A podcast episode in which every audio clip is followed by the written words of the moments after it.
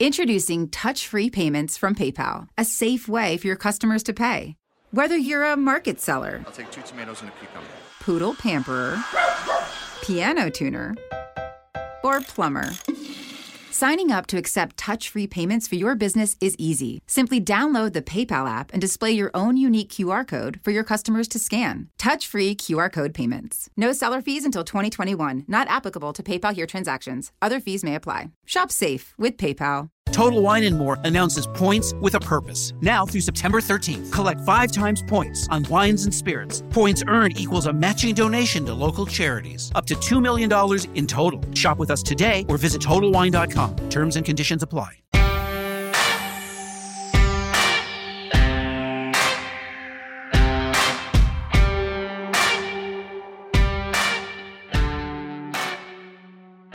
Welcome to S K B, Dissecting the Serial Killer's Brain. I'm your host, Caroline, a university biology professor and a true crime junkie. Thanks for joining me on my quest to understand evil.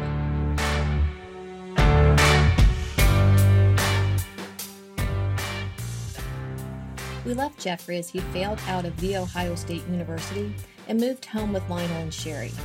Determined to set his son on a good path, Lionel insisted that Jeffrey join the military. And so, in nineteen seventy-nine, Jeffrey Dahmer enlisted in the U S Army. After boot camp, he was sent to Fort McClellan in Anniston, Alabama, where he began training as an M P, or a military policeman. This was short-lived because Jeffrey eventually got very drunk one night and subsequently was beat up by two privates. So from Fort McClellan, Jeffrey was sent to Fort Sam Houston in San Antonio, Texas, where he trained as a medic. For the most part, in these early years, Jeffrey's service record was good. On a two-week visit home, Lionel was amazed at the transformation he saw in his son. He had hoped for his son's future for the first time in a long time. So it's important to remember that in nineteen seventy-nine, the U S Army was still recovering from the Vietnam War.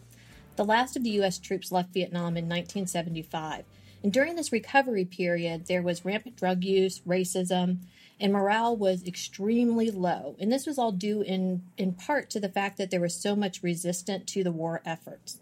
So keeping in mind the general lack of leadership and discipline, some of the things that went on when Dahmer was sent to Baumholder, Germany, will make more sense.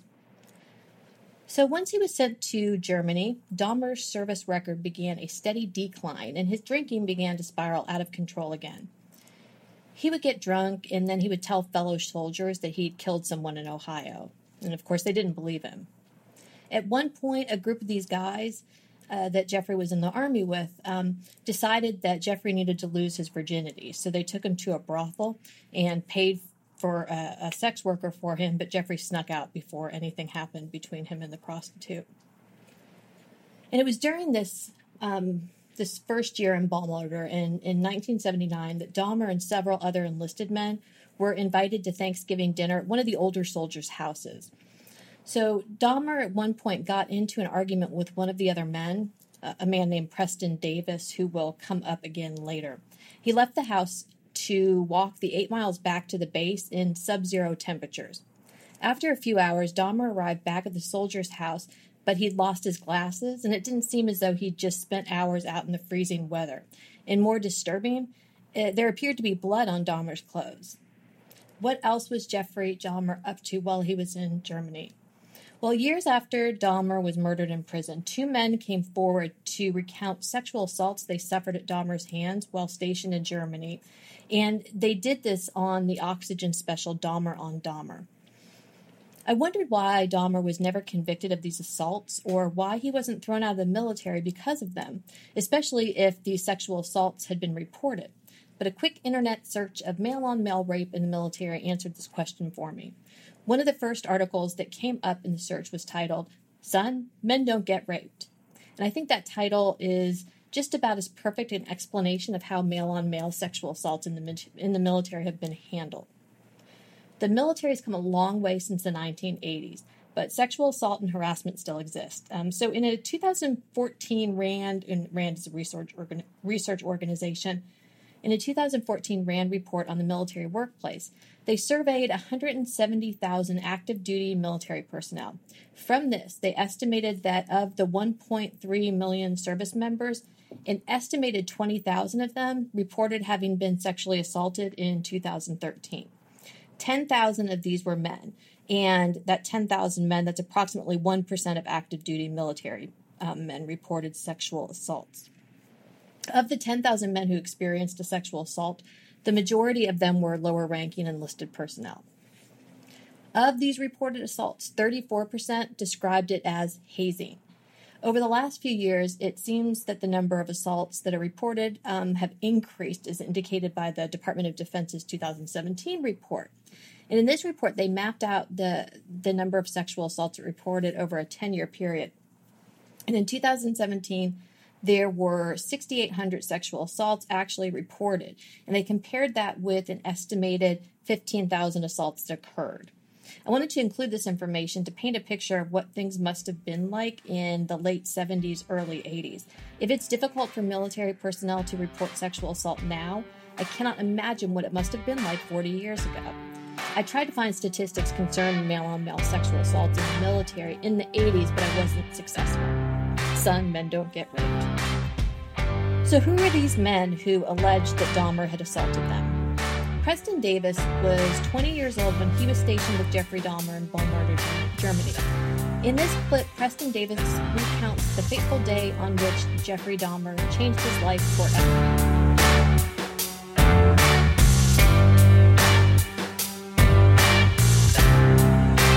We were out on a field exercise. It was a two-week exercise.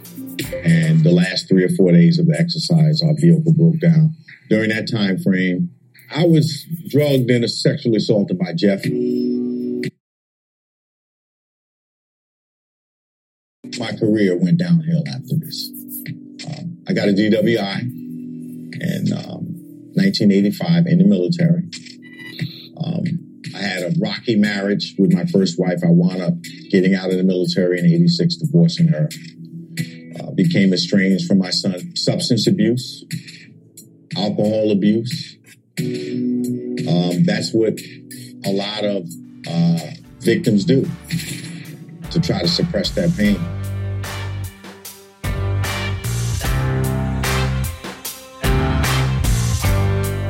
Davis reported the incident to an officer, but it was completely ignored.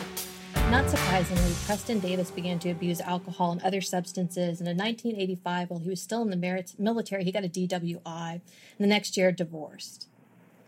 Dahmer's next victim, Billy Joe Capshaw, who you heard in the opening, was just seventeen when he was bunkmates with Dahmer.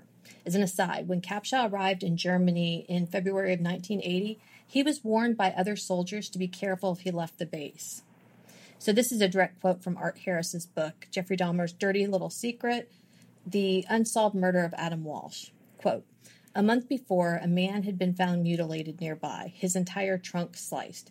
Capshaw's bunkmates knew the victim. His name was Hans. He was a hitchhiker from close by Eider Oberstein, who'd partied at the barracks um, and was friends with Jeffrey Dahmer.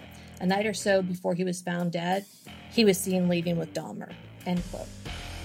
Dahmer drugged Billy almost nightly, beating him, raping him.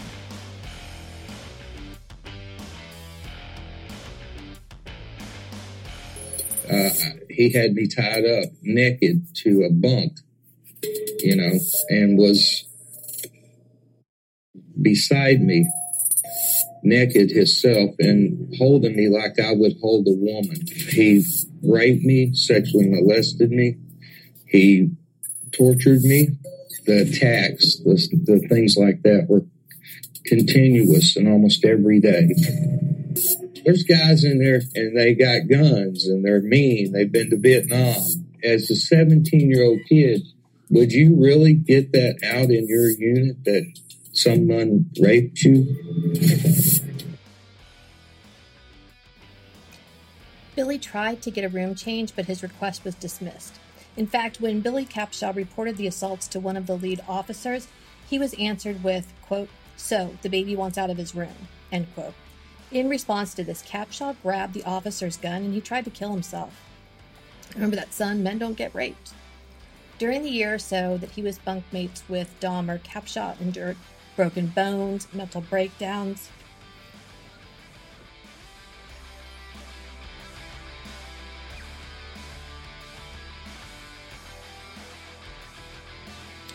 Capshaw would describe how, after a certain amount of alcohol, Dahmer would get a look in his eyes, and Capshaw knew that he was, quote, about to get it, end quote.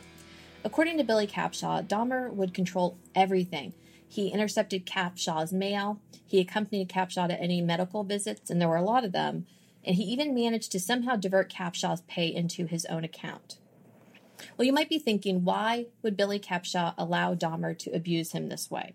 Well, besides the fact that we should not um, victim blame, there are some good reasons for this. Billy Capshaw was very young when he roomed with Dahmer. He was just seventeen. And on top of that, he was from a very rural part of Arkansas.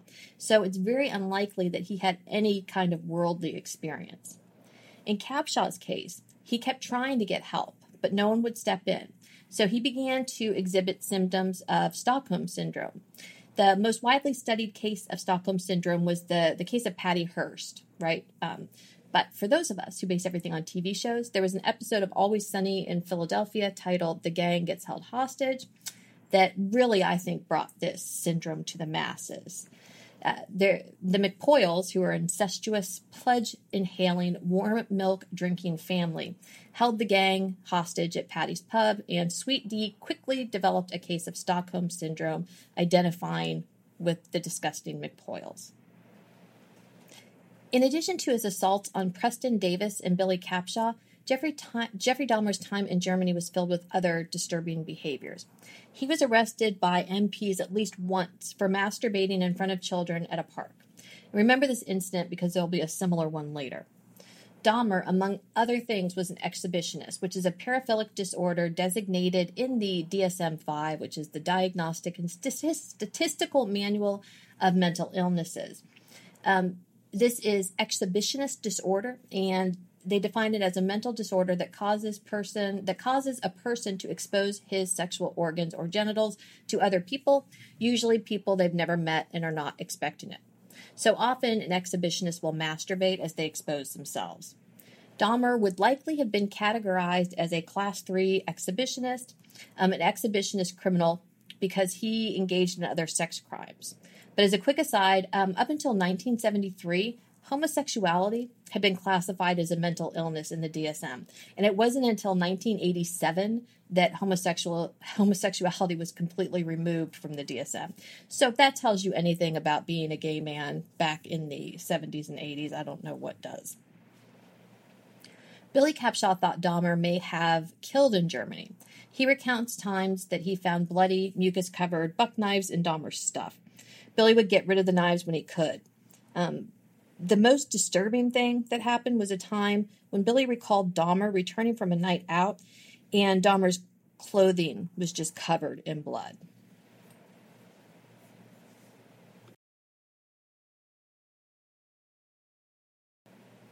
Billy Capshaw wasn't the only one who thought Dahmer may have killed in Germany.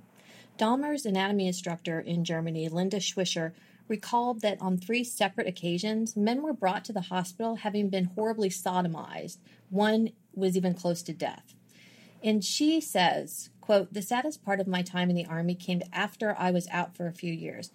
Jeffrey Dahmer, the cannibal murderer, was one of the medics that I had trained for E R work during my tour in Baumholder, West Germany, just north of Landstuhl. There were three young, slender, dark-complected men who were so seriously assaulted that, A, they could not crawl away from where they were found, needing serious surgery. B, in spite of collecting rape kit evidence against whomever had hurt them, the M Ps would not start a case of any kind." Oh, it was just a lover's argument. And C, the one man who had emergency surgery to save his life um, had to get a permanent colostomy bag. But still, no one would press charges or tell anyone what happened. Out of approximately eighteen thousand men on that post, these were the only men who even came close to reporting being raped, end quote. So that further illustrates, to me anyway, the way in which sexual assaults were handled back then. Linda Schwischer went on to describe Dahmer as uh, as having, quote, "something totally wrong about him, something, something antisocial," end quote. Beginning in May of nineteen eighty-one, Dahmer was written up at least a dozen times for disobeying orders, arriving to work late, or arriving to work drunk. The Army sent him to an alcohol rehab program in February of nineteen eighty-one, but he was declared a failure within, wig, within weeks. Jeffrey was discharged from the Army under a Chapter nine, which is for alcohol or drug rehabilitation failure. Um, he was discharged on March twenty-sixth, nineteen eighty-one. After he left Germany and once, you know, after nineteen ninety-one, when he was convicted of being this disgusting person, there was some speculation that while he was in Baumholder, Germany, that there may have been, that five of these unsolved murders out there may have been the work of Dahmer. But m- most crime experts kind of dismissed this because the victims were female. So buckle up, because here's where things get really bizarre. Maybe. Upon his discharge from the Army, Dahmer was given a one-way ticket to anywhere he wanted. He couldn't face his father and Sherry, so he decided to go to Florida, and this came out in a nineteen ninety-one interview of Lionel for a Milwaukee newspaper. Dahmer arrived in Florida in late March of nineteen eighty-one, and he stayed there, reportedly, until September of nineteen eighty-one. Lionel reported that Jeffrey worked at a sub shop and slept on the beach that year, um, you know, that year after he'd been discharged from the Army. While Dahmer was in Florida, he actually had the nerve to call Capshaw at least twice. One of these times was around nine p.m. on July twenty-sixth, nineteen eighty-one. That's important, okay? Well, what really went on in Florida? It kind of depends on who you ask. Jeffrey briefly lived in an apartment complex called Bimini Bay, and that was a mere ten minutes away from the Hollywood Mall. Well, you might be asking yourself, who cares?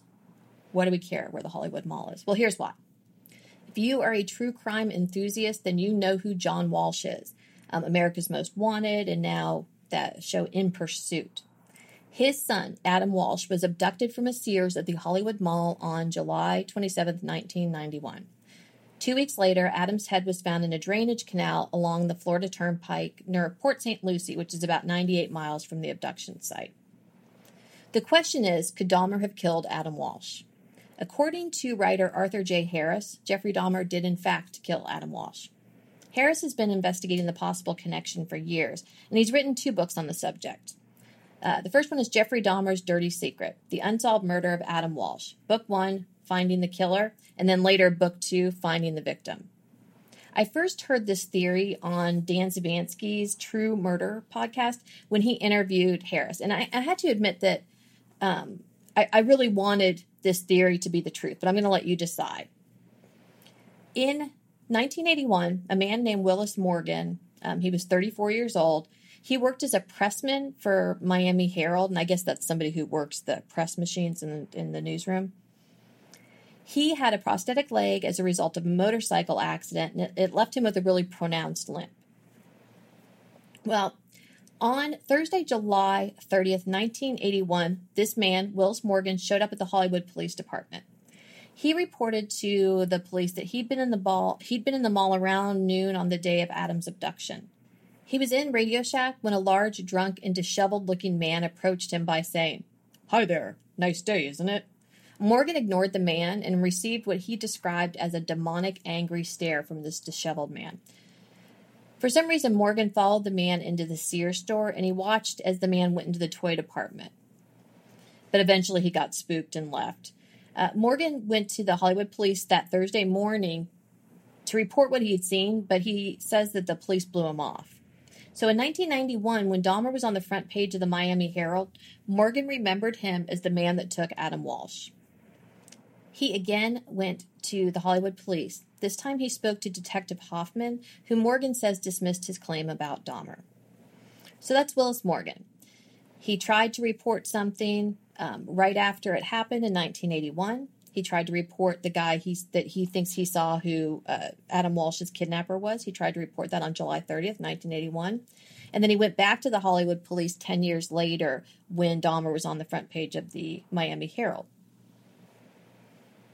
In addition to Willis Morgan, there were reports from children. Five weeks after the abduction, a twelve-year-old boy came forward and reported to police that he had played video games with who he thought was Adam Walsh, and that there was also a young girl watching them. Remember this little girl, Lori. But the little boy, the twelve-year-old boy, reported that he had played with them about one thirty or two. But unless this twelve-year-old was wearing a watch, how accurate would his, his uh, estimation of time have been? this boy thought Adam had simply walked off. Um, but this may be a time when the boy later said there was a man signaling to Adam. Next, there was thirteen-year-old James Martin. He reported being in Sears around twelve forty-five and played video games with a boy he thought was about eight years old, but may have been Adam. Next was ten-year-old Timothy Pottenberg. His cousin and their grandmother reported seeing Adam enter a blue van outside of the Sears. Adam left the Sears through the north exit and was chased by the van. Under hypnosis, Timothy described the van in more detail, and he described two white men. Police used to use hypnosis um, quite a lot. On Friday, August fourteenth, nineteen eighty-one, a man named Eugene Um, Minaccio reported to Hollywood police that a nineteen seventy-nine Ford blue van nearly collided with him as he drove to, Z- to Sears that morning that Adam was abducted. Under hypnosis, Minaccio described a white male, mid-twenties, thin mustache, black hair, olive complexion without a shirt. That all happened in nineteen eighty-one. These are people that came forward with various descriptions of people they thought may have been involved in Adam Walsh's kidnapping. The story of the Milwaukee cannibal broke on July twenty-first, nineteen ninety-one, and the story brought forth new witnesses from the Hollywood Mall on that fateful day in nineteen eighty-one. Well, we know that Morgan came forward again. Another man named um, William Bowen came forward in nineteen ninety-one. He lived in Dade County for about eight months in nineteen eighty-one. He remembers seeing a man throw a young boy violently into a vehicle, which he identified as a blue van. Uh, he later, he saw a, a missing poster and a Kentucky Fried Chicken, and he recognized Adam from the incident in the mall. Before he left Dade County, he'd been burglarized, and when he reported the burglary to police, he also um, he also told them about what happened outside of the outside of the Sears when he saw who he thought was Adam being thrown into the van. He reported the incident officially to police in nineteen ninety-one when he saw Dahmer's photo in the local paper. Bowen was interviewed by Hoffman, who indicated that they already had Adam's killer. So Hoffman, at that point, thought they already had Adam's killer in, in custody, so he was kind of pushing William Bowen off. In nineteen ninety-four, Vernon Jones, a nine-year-old in nineteen eighty-one, wrote a letter to the Walshes in which he claimed he had been playing video games with Adam and had seen Adam leave with a man who had been motioning to the boys a few minutes before. Jones and his grandfather attempted to report what they had seen, but they encountered a racist cop outside the station, and so they never went in. Years later, Vernon felt that Dahmer may have been the man that he saw with Adam Walsh. On October thirtieth, nineteen ninety-five, a woman named Jenny Warren called Hollywood police reporting that she saw Adam playing video games that day in nineteen eighty-one. She said she saw a man fitting Dahmer's description near the catalog department in Sears, and as she left, she saw the man standing right next to Adam. Janice Santam- Santamessino called America's Most Wanted on September twenty-first, nineteen ninety-six, to report what she had tried to report in nineteen eighty-one— on the night that Adam disappeared.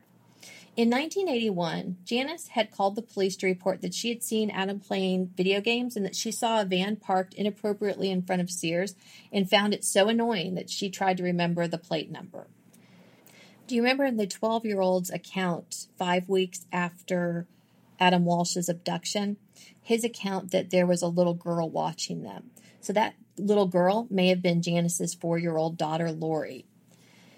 Lori played a video game with Adam for about ten minutes, and she saw a disheveled man hanging around the, de- the department store, the toy department, um, whom Janice later identified as Dahmer. In nineteen ninety-seven, Philip Lohr reported witnessing a child he thought was Adam being carried or dragged out of the Sears by a man fitting Dahmer's description. Lohr said he saw a blue van parked outside the entrance to Sears. So that's a lot of people that have come forward with various different accounts of what they saw happen that day with Adam. Well, witnesses reported having seen a blue van near the scene of Adam's abduction, and this was an early lead. Eventually, however, when Otis Toole confessed to the murder, um, the blue van was discounted because Toole drove like a big old white sedan. Well, could Dahmer have been driving a blue van? Well, Dahmer told people later that he... You know, he didn't drive at all while he was there. So how would we even begin to figure out whether or not Jeffrey Dahmer had access to a blue van while he was in Florida? This is where Art Harris uh, shows his research and detective skills. What he's able to find out is just insane. Well, Dahmer worked at a place called Sunshine Subs when he was in Florida. And Sunshine Subs was owned by Beach Pizza, and Beach Pizza had a blue van that they used for deliveries. And it was really easy for employees to just take the store's vehicle when they wanted. Dahmer would claim in an interview with Detective Hoffman, you know, later, that he worked six days a week, twelve hours a day. And this was untrue and was proven by records at work. Dahmer's former boss at Sunshine Subs said he worked from about ten a.m. until four or five. And he said that after a couple of weeks, Dahmer started showing up to work late, drunk, and disheveled, and often would be sent home. One of the things that Harris and others focus on is a possible slip of the tongue um, that Dahmer makes. Years later, you know, after the nineteen ninety-one conviction, Dahmer was interviewed by Robert Ressler, who was a He was an F B I profiler. And it, Dahmer is talking about a coincidence of him picking up the brother of one of his victims. And Dahmer says, "I didn't know him from Adam." They kind of latch onto this thinking that that's some kind of slip of the tongue or that Dahmer's trying to tell them something. But I think more likely it's simply that Dahmer was using that old, like, common idiom, "I don't know him from Adam." Um, and it comes from the religious text claiming that the first male human was Adam. So Harris also asserts that Jeffrey Dahmer killed a fifty-five-year-old homeless man named Bohumil Janda, who had been living in a meter room behind the sub shop where Dahmer worked. Dahmer had called the police to report that, that this man was unconscious, lying face down near the meter room. So he called to report this guy who was dead, and Harris is thinking that Dahmer actually killed him. Well, did Dahmer kill Adam Walsh? Many people, including John Walsh, believe that Adam was murdered by a serial killer named Otis Toole. Um, I really like the theory that, that Dahmer killed Adam Walsh, but I have to admit that the likelihood of this connection is like close to zero. If you're interested in learning more about Art Harris's theories, read his two books on the subject. And they're, they have his research, the, the amount of stuff he's able to dig up is fascinating. But they're called Jeffrey Dahmer's Dirty Secret, The Unsolved Murder of Adam Walsh, Book one, Finding the Killer, and Book two, Finding the Victim. So I merely scraped the surface of Harris's investigation, which includes rudimentary blood analysis from the meter room behind the sub shop where Dahmer worked, interviews with Dahmer's boss and co-workers from the sub shop, and an impressive verification of the mystery blue van's origin.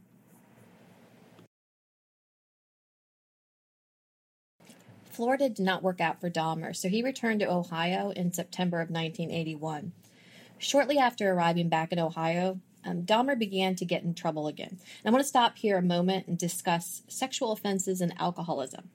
According to Anil Agrawal, in his two thousand eight textbook, Forensic and Medico-Legal Aspects of Sexual Crimes and Unusual Sexual Practices, up to eighty percent of rapes are linked to the offender's use of alcohol.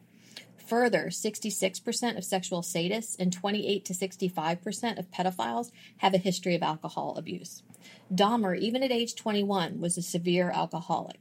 He was arrested for drunk and disorderly on a number of occasions, and Lionel and Sherry thought that he really needed a change of scenery. So what they did is they sent him to live with his grandmother in West Allis, Wisconsin.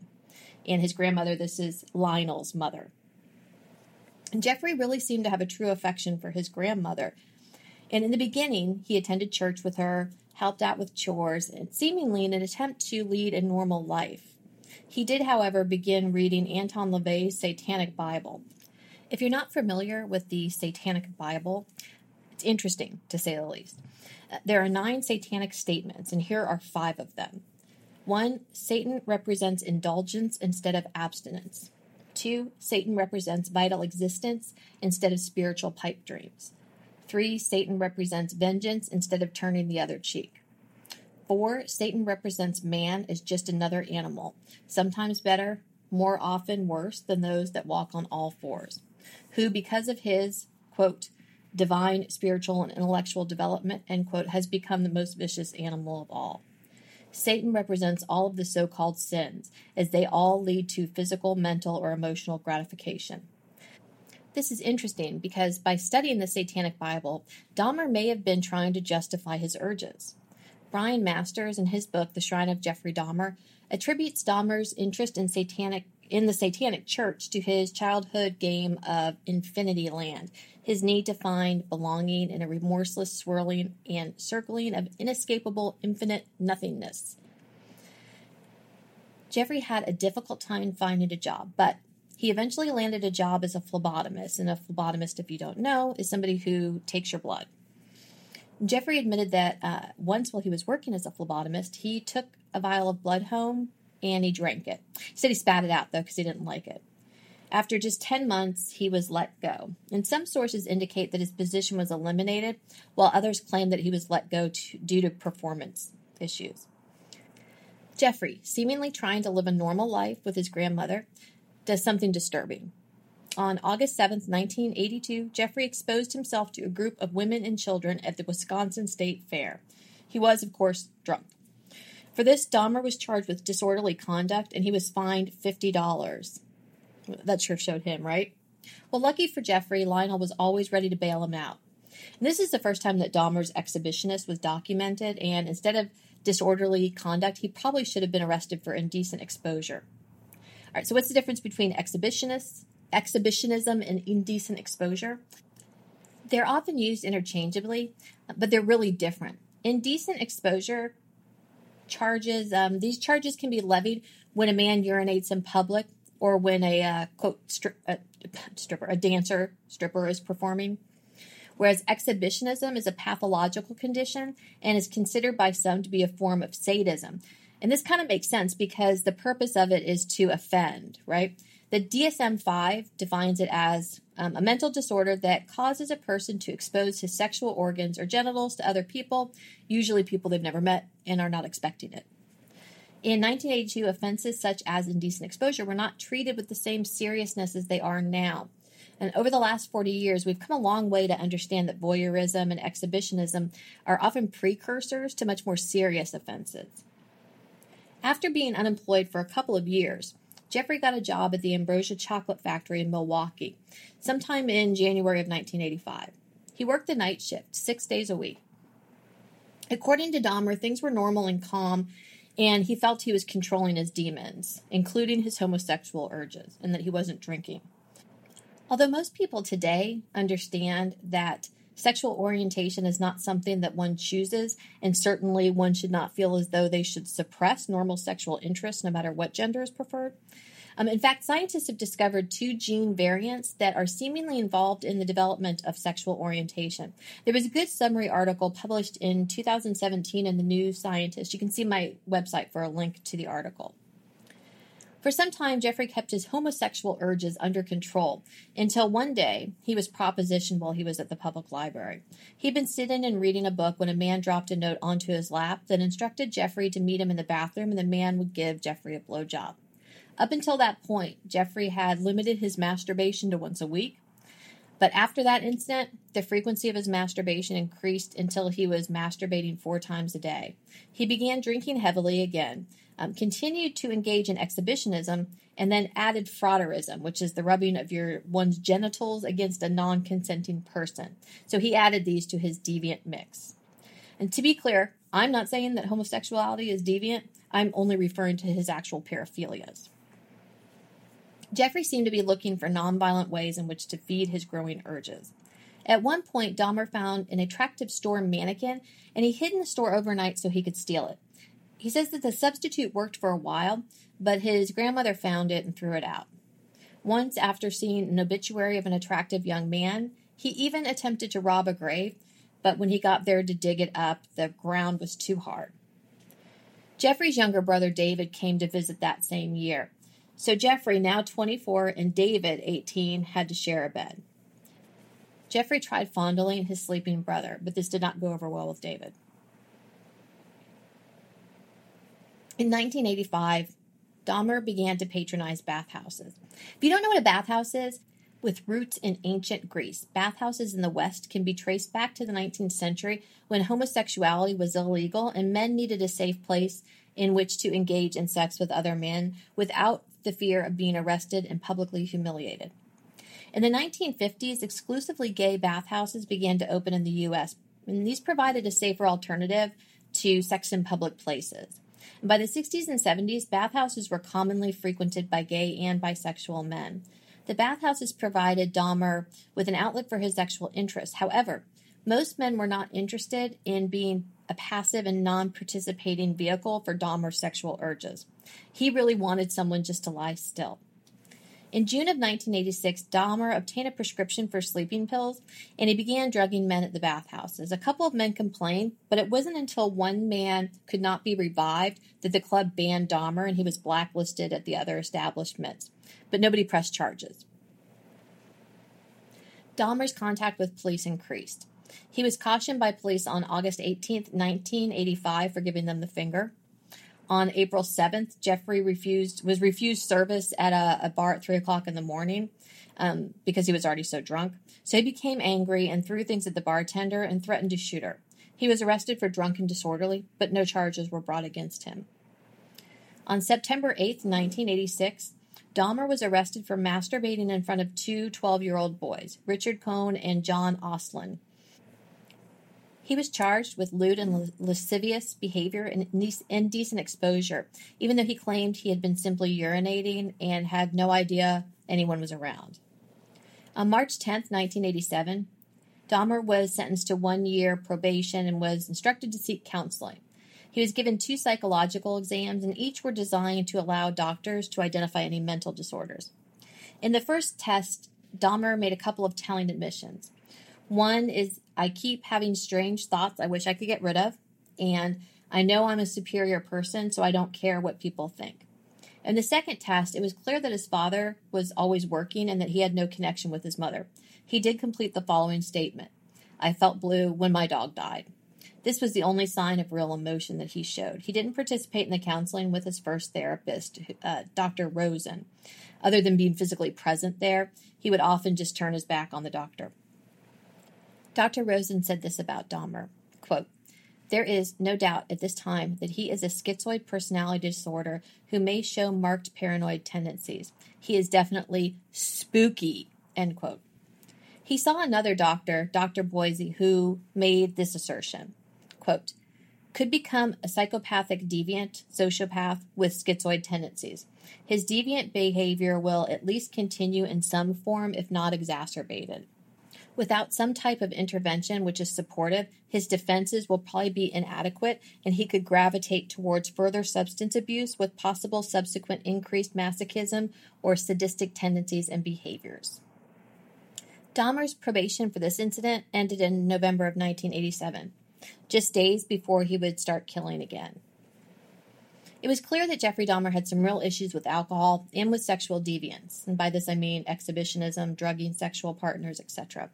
A number of doctors have diagnosed Dahmer with schizoid personality disorder, and the D S M five defines schizoid personality disorder as a pervasive pattern of social and interpersonal deficits marked by an acute discomfort with a reduced capacity to form close personal relationships, as well as by cognitive and perceptual distortions and eccentricities of behavior, um, beginning by early adulthood and present in a variety of contexts. According to Struble in her two thousand seven article, Dahmer suffered from a combination of paraphilias. She wrote that Dahmer suffered from necrophilia, pedophilia, exhibitionism, and cannibalism. All those paraphilias, along with depression, substance abuse, Asperger's disorder, disordered personality, borderline personality disorder, and social skills deficits. Just a few things, right? Well, hang tight until the next episode when we will dive into Dahmer's pathologies in more detail. If you're interested in reading more about Jeffrey Dahmer, see my list of references and photos on my website. Follow the podcast on most of your social media platforms at S K B Pod, or visit the website at w w w dot s k b pod dot com for more information about the show. If you're enjoying S K B, please take a moment to give it a five-star review and subscribe on Apple Podcasts, Google Play, Stitcher, Spreaker, Podcast Republic, and SoundCloud. Until next time. If you fail, I'll carry you with a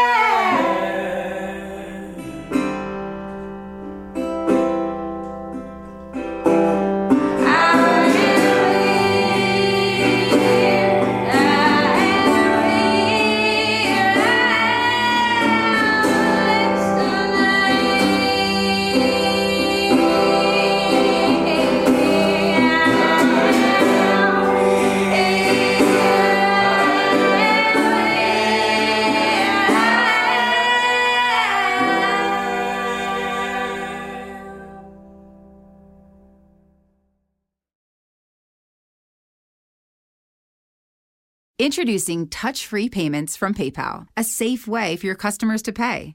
Whether you're a market seller, I'll take two tomatoes and a cucumber, poodle pamperer, piano tuner, or plumber, signing up to accept touch-free payments for your business is easy. Simply download the PayPal app and display your own unique Q R code for your customers to scan. Touch-free Q R code payments. No seller fees until twenty twenty-one. Not applicable to PayPal Here transactions. Other fees may apply. Shop safe with PayPal. Introducing touch-free payments from PayPal, a safe way for your customers to pay.